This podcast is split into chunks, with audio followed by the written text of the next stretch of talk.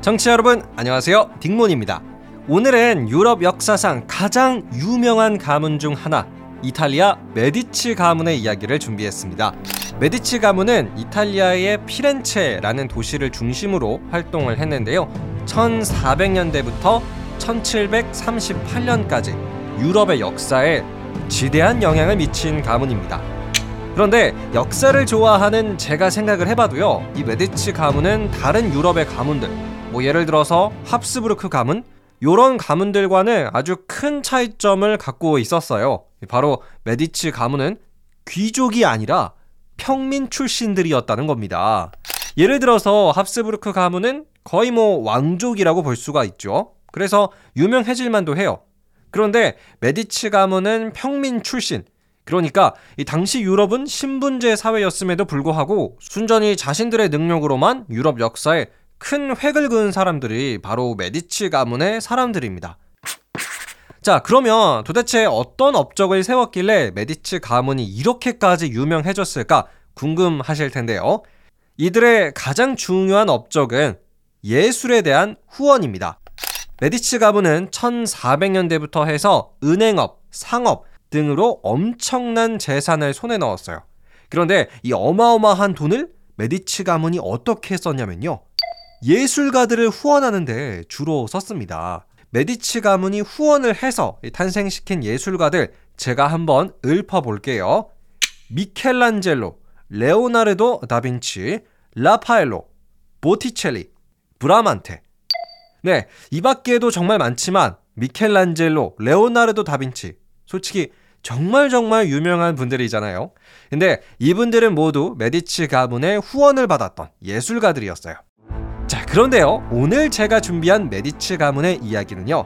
하마터면 앞선 예술가들을 후원해주지도 못한 채 메디치 가문 자체가 역사 속으로 사라질 뻔한 이야기입니다. 바로 이 가문의 위기 스토리죠. 지금부터 유럽을 대표하는 가문 메디치 가문의 이야기를 들려드릴게요. 바로 시작합니다.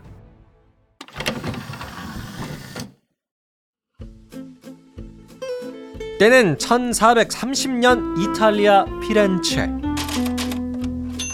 당시 메디치 가문은 16개의 은행을 운영하며 많은 돈을 벌고 있었는데 같은 시각 피렌체의 평범한 시민들이 말한다. 야, 너 메디치 가문이라고 알아? 아, 그럼 잘 알지. 그래? 분명히 메디치 가문 사람들 되게 무섭고 거만할 것 같아. 아니야, 내가 만나봤는데 엄청 예의 있고 겸손한 사람들이었어. 그랬다 피렌체의 평민들이었던 메디치 가문. 이들은 은행업과 상업 등으로 많은 돈을 벌어 조금씩 유명해지기 시작했다. 이와 더불어 메디치 가문 사람들의 겸손함과 예의는 이들의 가문을 더욱 드높이고 있었는데 여기 메디치 가문의 리더 코시모 데 메디치라는 자가 있다.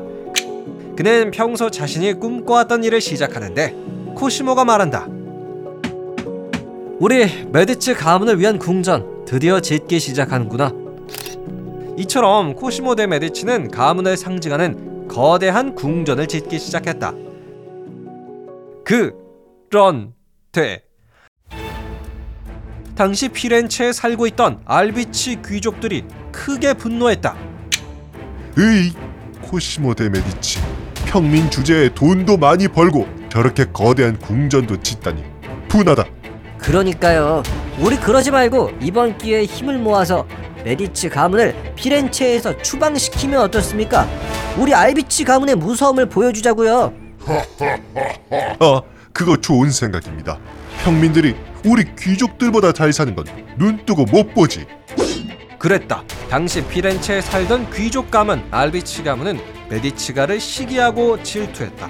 그리하여 메디치 가문을 피렌체에서 아예 추방시키려 하는데 알비치 가문이 말한다. 우선 메디치가를 추방시키려면 우리 알비치 가문이 피렌체 정부를 장악해야 합니다. 아, 근데 피렌체 시민들이 우리를 뽑아 줄까요?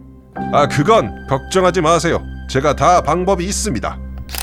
이처럼 알비치 귀족들은 피렌체 정부를 장악하려 했고 그 과정에서 선거를 조작했다. 자, 내가 이 돈을 줄 테니 무조건 우리 알비치 가문을 뽑아주게. 아, 예, 걱정 마십시오. 돈부터 어서 주세요. 이걸로 맛있는 거나 사 먹어야겠다. 이후 선거 조작을 통해 피렌체 정부를 장악한 알비치 가문. 이들은 곧바로 메디치 가문을 고소했다. 여러분, 저 메디치 가문을 고소합니다. 파렴치한 메디치 가문은 돈을 앞세워 우리 평범한 피렌체 시민들 위해 군림하려 했습니다. 어, 메디치 가문이 그랬다는 증거 있습니까? 예, 있습니다. 자, 저기 메디치 가문이 짓고 있는 궁전을 한번 보십시오. 저게 어떻게 평민들이 짓는 집이란 말입니까? 그랬다. 알비치 귀족들은 메디치 가문이 돈을 무기로 피렌체의 독재자가 되려 한다는 누명을 씌워 이들을 고소했다. 결국 당신이 메디치 가문의 리더 구시모요? 아, 예, 그렇습니다만 당장 이 사람을 체포해라. 아, 아니 뭐 때문에 이, 이거 놓으세요. 메디치 가문의 리더 쿠시모를 비롯해 가문의 많은 이들이 감옥에 갇히는데 하지만 알비치 가문 여기서 만족하지 않고 한 걸음 더 나아갔다. 알비치 가문이 말한다. 하하하, 좋습니다. 일단 메디치 가문을 감옥에 집어 넣는 것까지는 성공했으니 빠르게 사형시키시죠. 사형이요? 그건 좀 힘들 것 같습니다. 벌써 피렌체 시민들이 메디치 가문을 풀어주라는 시위를 벌이고 있으니까요. 이 정도로 메디치 가문의 인기가 높았다니. 그랬다. 귀족들은 메디치가를 빠르게 사형시키려 했으나 피렌체 시민들의 반대로 실패했다. 하지만 알비치 귀족들 여기서 포기하지 않았는데 이들은 메디치 가문이 갇혀 있는 감옥으로 찾아갔다.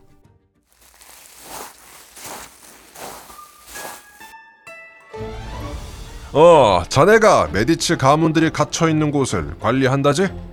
예, 알베치 귀족님. 무슨 일이십니까? 아, 내가 자네한테 부탁하고 싶은 게 하나가 있어서. 부탁이요? 어떤 부탁이십니까? 자, 이건 내가 가져온 독약이네. 이걸 메디치 가문에게 몰래 먹여주기만 하면 돼. 예? 저보고 메디치 가문을 독살하라는 겁니까? 그래. 눈 한번 딱 감고 내 부탁을 들어주면 내가 자네를 피렌체에서 제일 가는 부자로 만들어주지. 아, 싫습니다. 저는 메디치 가문을 존경합니다. 못 들은 걸로 하죠. 이것도 실패했네. 그랬다. 알비치 가문은 간수를 포섭해서 메디치 가문을 독살하려 했으나 이마저도 실패했다. 그리하여 알비치 귀족은 메디치가를 피렌체에서 추방시키는데 만족해야 했다. 메디치 가문, 당신들은 우리 피렌체 더 이상 도움이 되지 않는다. 당장 떠나라. 이처럼 알비치 귀족들의 계획은 성공했다. 그리고 메디치 가문도 역사 속으로 사라지는 듯했다. 그런데 하루하루 시간이 지날수록 피렌체의 시민들이 메디치 가문을 그리워했다. 아, 메디치 가문이 없으니까 뭔가 우리 피렌체의 중심이 사라진 것 같아. 그래. 그리고 알비치 가문이 주장했던 내용들 그거 다 거짓으로 나왔잖아. 그리하여 약 1년 뒤 피렌체 정부는 추방당한 메디치 가문에게 돌아와 달라는 내용의 편지를 보냈는데 메디치 가문의 리더 코시모여. 피렌체 시민들이 자네를 그리워하네. 지난날의 노여움은 부디 잊고 다시 피렌체로 돌아와 주게. 그랬다. 피렌체는 메디치 가문을 그리워했고 이들을 다시 초대했다. 그런데 이러한 와중에도 알비치 귀족들은 그 질투심을 버리지 못한 채 군대를 모아 메디치 가문을 살해하려 했다. 하지만 피렌체 정부가 직접 나서서 메디치 가문을 보호해 주었다. 이후 메디치 가문은 무사히 피렌체로 돌아왔다. 메디치 보고 싶었어요.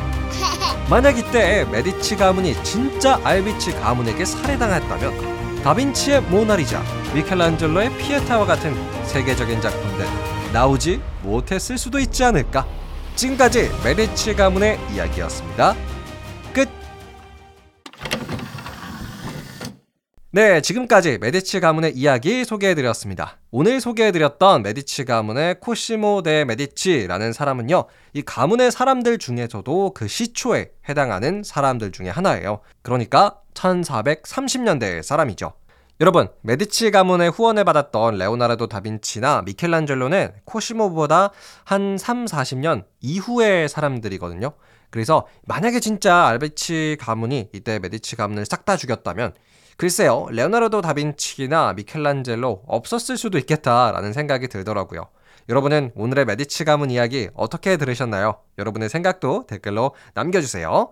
또 궁금하신 역사 이야기 있으시다면 언제든지 알려주시고요. 그럼 저는 더 재미나고 유익한 역사 이야기로 돌아오겠습니다. 재미있으셨다면 구독과 하트 꼭 눌러주세요. 감사합니다. 안녕히 계세요.